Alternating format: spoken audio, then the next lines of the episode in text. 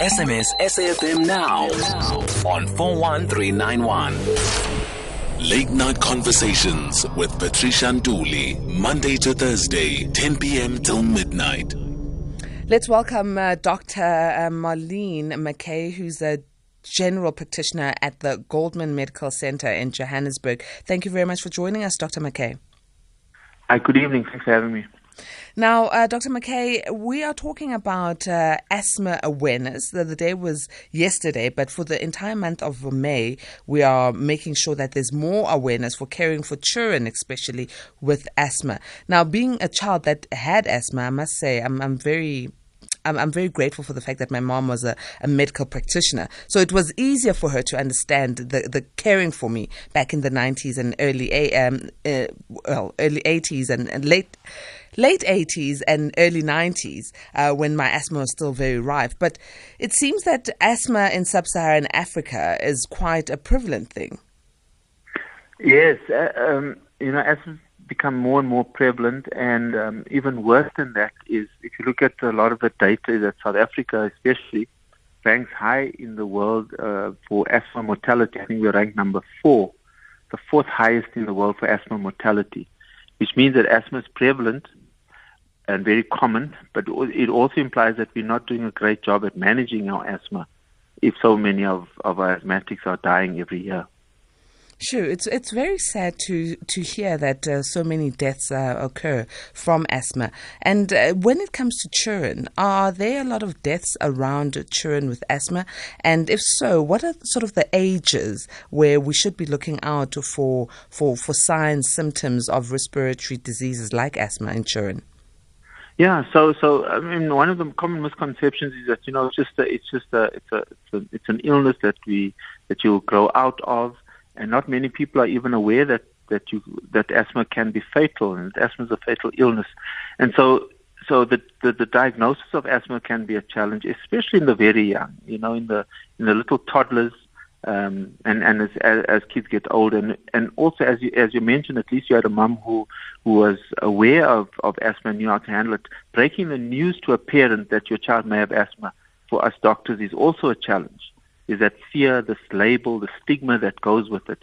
But I think the things to be aware of, just in terms of symptoms and presentation, if your child has a has a sort of an ongoing, persistent, or especially a night cough, um, a tight chest wheeze, and shortness of breath.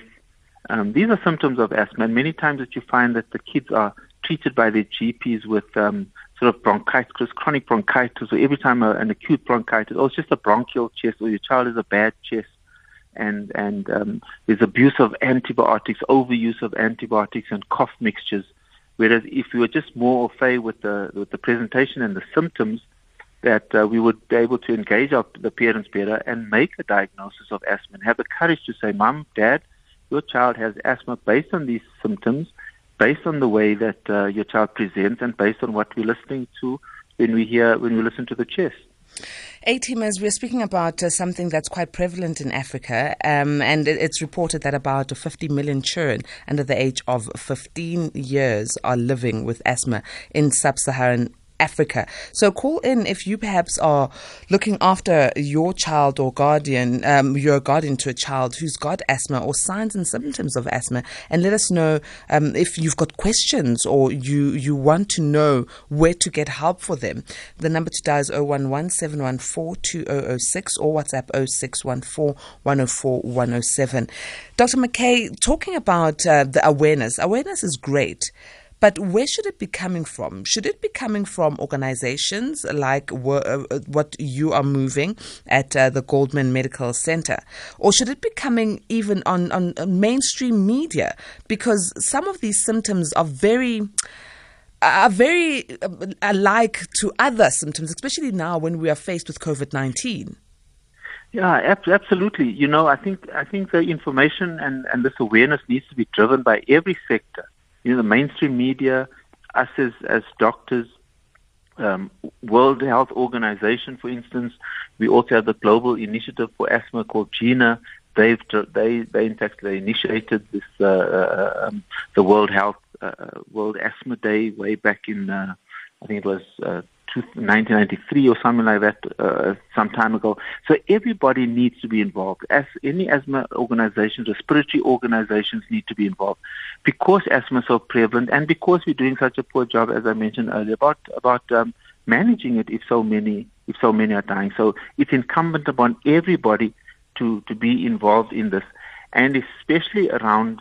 Uh, um, the challenge of making the diagnosis, accepting the diagnosis, and accepting how to treat it and how to manage it so that it becomes a chronic condition which doesn't necessarily have to need to need lead to the death of your child. So it's important that every one of us play plays a part. And that parents I think also become more accepting that my child has it, but once we start the correct treatment, I know that my child is going to be okay, as opposed to being pumped with antibiotics, cough mixtures, cold and flu remedies over and over again, and your child never seems to be getting better. Now, in, in terms of uh, ages that we should be looking out for uh, uh, childhood asthma and some of the symptoms, what are they? So, as I said, these allergic asthma in, in children is primarily driven by um, allergies, and allergies can present in a number of ways. Um, one um, on the skin, so the child can have eczema, and this can happen from birth. Generally, we say that if if you, if your if your if your child was was had a blocked nose literally from birth, that is usually an allergic child. If they've been sneezing from a young age, that's allergic rhinitis, or commonly known as hay fever. So the child usually has allergies, and we talk about a united airway. In other words, the the tissue that is at the beginning of your nose, right down to the bottom of your lungs and your airways, is the same tissue. It's a united airway, and so anyone who has hay fever can potentially have asthma. And so the awareness around the diagnosis starts already with the child with an itch, itchy eyes, itchy nose, uh, recurrent repetitive sneezing, seasonal seasonal changes. You know, I, my child coughs a lot when the season changes. And then, of course, the primary four symptoms that you need to look for is a cough, tightness of the chest, shortness of breath, and a, and a wheeze. And wheeze usually that whistling sound that one hears at night. And those are the symptoms that should alert one that uh, my child could have asthma. Sure. So, from birth, parents, please do be very observant of your child's health. Let's go to some of the messages. You know, I don't know what must I say, good night or what. You know, I'm from Witbank. I I was born with asthma, and then there was a lady that cured me in Mozambique. My parents were the people that were me to tour to some other country. So this other lady, she was a traditional healer when I remember because I was 14. She gave me some traditional remedies. So, truly speaking, I was cured. Because uh, even my doctor was shocked when, when, when I came to him, to him that I'm no longer having asthma. So we've been trying to allocate that lady since from that time until now. Right now, I'm 39 years old. I don't know how will I gonna get. I don't know. Thank you, guys. Well, uh, that that begs the question then, Dr. McKay. What is uh, the role of African tradi- uh, traditional medicines when it comes to managing or curing asthma? Because, like this ATMO sent a message, he went all the way to Mozambique to a traditional healer. My asthma was so rife, there was, I think, no, uh, you know, breathing contraption that was not available to my disposal. But one day, my grandfather bought uh, marijuana and they created they made a tea they brewed it made a tea for me i used to drink it apparently and since then i think maybe a month later i was cured I've, I've never suffered from an asthma attack or any side effects. None of my children have any, uh, you know, um, effects of, of, of me having asthma. So, what is the role of traditional medicine?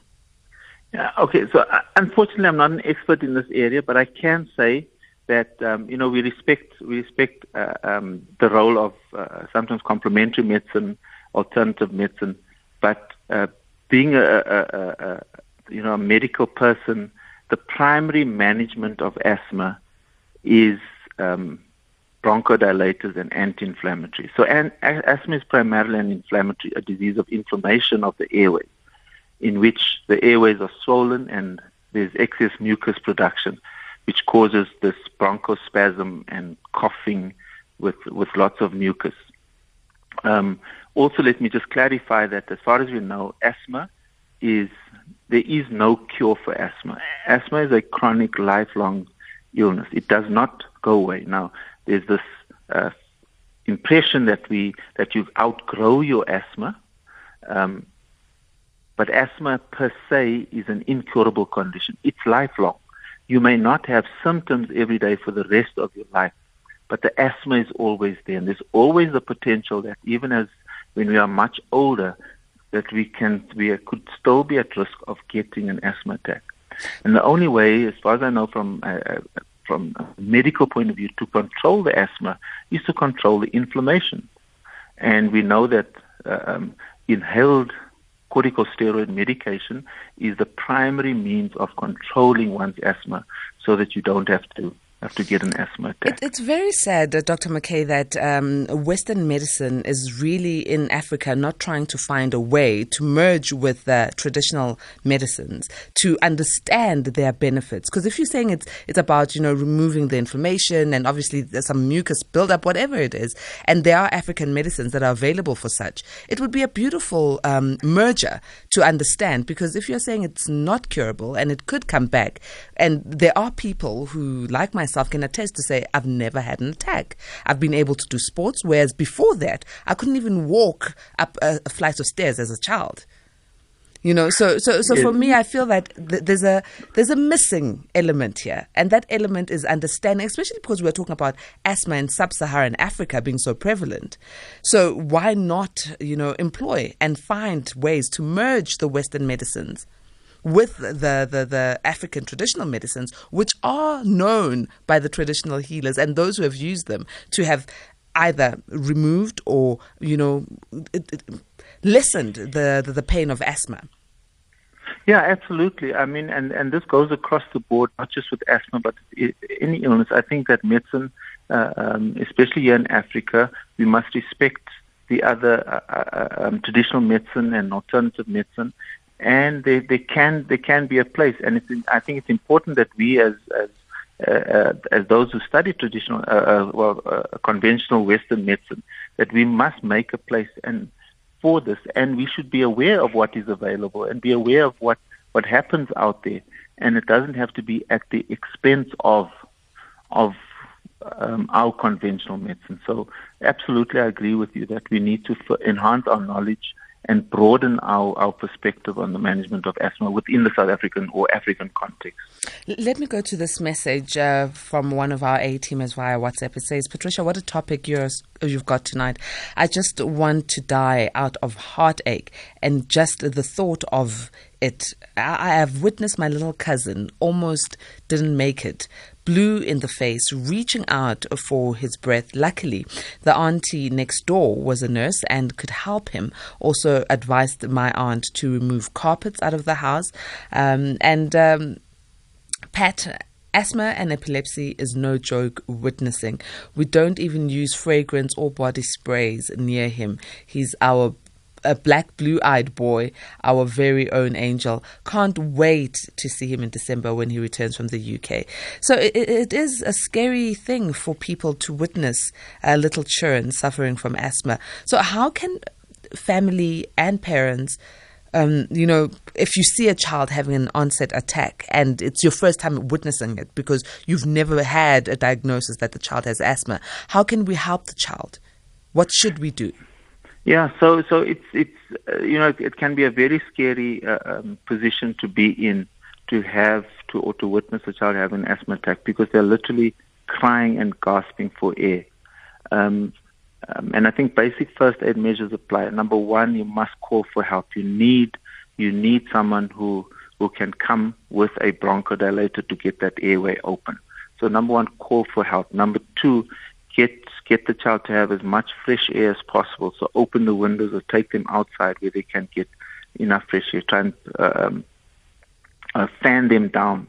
And, and, and generally, you know, the scary part is that without access to uh, um, some, some sort of form of bronchodilator, be it in the form of a pump or a nebulizer or some oxygen, you know, it, it, it can be fatal. It can be fatal. So uh, uh, this is why it's so important that we focus on getting the right diagnosis and getting and getting the right treatment so that we don't ever ever have to witness something as traumatic as as a child gasping for air and, and potentially passing away because of no access to, to a bronchodilator. Public health uh, care facilities, uh, Dr. McKay, are they well geared to assist um, children and patients with asthma? Yes, absolutely. I mean, asthma, asthma is, is, it's that common, it's very common, and it's very easy to, to recognize someone in, in, in distress due to asthma.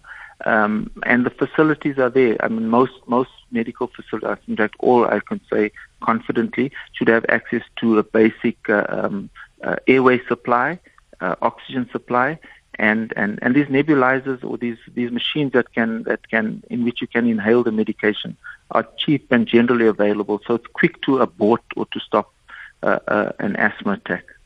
Let me go to an AT Mangonde who's on the line. Good evening. Nonkululeko, how are you doing? I'm strong. How are you, Ngonde? Lovely, Nonkululeko. Excellent. Nonkululeko, I must agree with you fully that your asthma has been cured by traditional medicine, right? Because truth be said, Nongoleko, um, what I'm going to say might shock you, but I, but it don't. Comprehensive knowledge of anything is unattainable. In other words, knowledge can be acquired from various sources. Okay? Let me stop being philosophical right there. Practically, my niece, who's 12 years old, he is a slave of this asthma, all right? 12 years old, you know. She was a good swimmer when she was young, you know. Um, she's still young now, you know. But now she no longer partakes in swimming actively and running, you know, precisely because, you know, of asthma, right? Now she's a slave of nebulizer, you know. Uh, so one of the stuff you plug, I'm sure the doctor knows it, and also strong drugs. She must take these strong drugs, you know. Now, Patricia, it's a lifelong, right? Just like diabetes. However, evidence is there, Patricia. You are living proof of that. You're not the only one, right? Western medicine are useless, to put it mildly, when it comes to asthma and some other diseases, right? Whereas China, you would never have this problem in China because China medicine have been incorporated together with the West. Nothing is superior to the other. Both of them are working, right? So if the doctor can just admit that maybe perhaps one can try African traditional medicine, I'm sure KGM will appreciate this. Pashita, good afternoon. Thank good you very much, Ngonde. Thank you for weighing in there. Dr. McKay, um, I don't know, I'm sure you will say uh, Western medicines are not useless, as Ngonde has said, because you've, yeah. seen, you've seen some good results, but clearly there is room for, for yeah. working together with the traditional um, indigenous knowledge systems uh, yeah. on how to treat such. Yeah, if I can just comment on that, uh, you know, there is this myth that asthmatics cannot participate in sports. And as I said, that is a myth. A well-controlled asthmatic, in fact, we encourage them to to participate in sports. And there are many examples of of top sports persons around the world who are asthmatic. So being diagnosed with asthma is not a hindrance to participating in sport, and especially things like swimming. So, but the operative word is well controlled. And we don't use strong drugs. We use inhalers. Inhalers are medications and devices in which you inhale the medication in a powder form, in an aerosol form, and it goes into the airways. And it, what it does in the airways, it neutralizes all that inflammation, so it keeps the airways open, the person can breathe, and the person is then fully functional.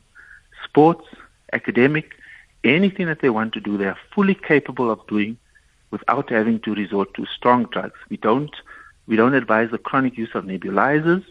They just have to be on the inhaler therapy and they can live long, normal, healthy, full lives with an asthma that's well controlled and participating in any sport that they want to. Definitely. Uh, Doc, uh, as we close off, what are your parting shots as um, we need to make sure that this Awareness Month for Asthma is one that will yield great results for those in sub Saharan Africa? Okay.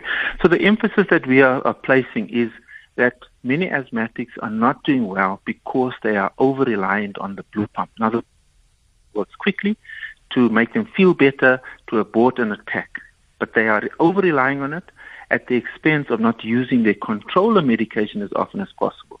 And we are saying that by over being over reliant on the blue pump, you are masking the symptoms of, of asthma and it can also lead to severe asthma attacks.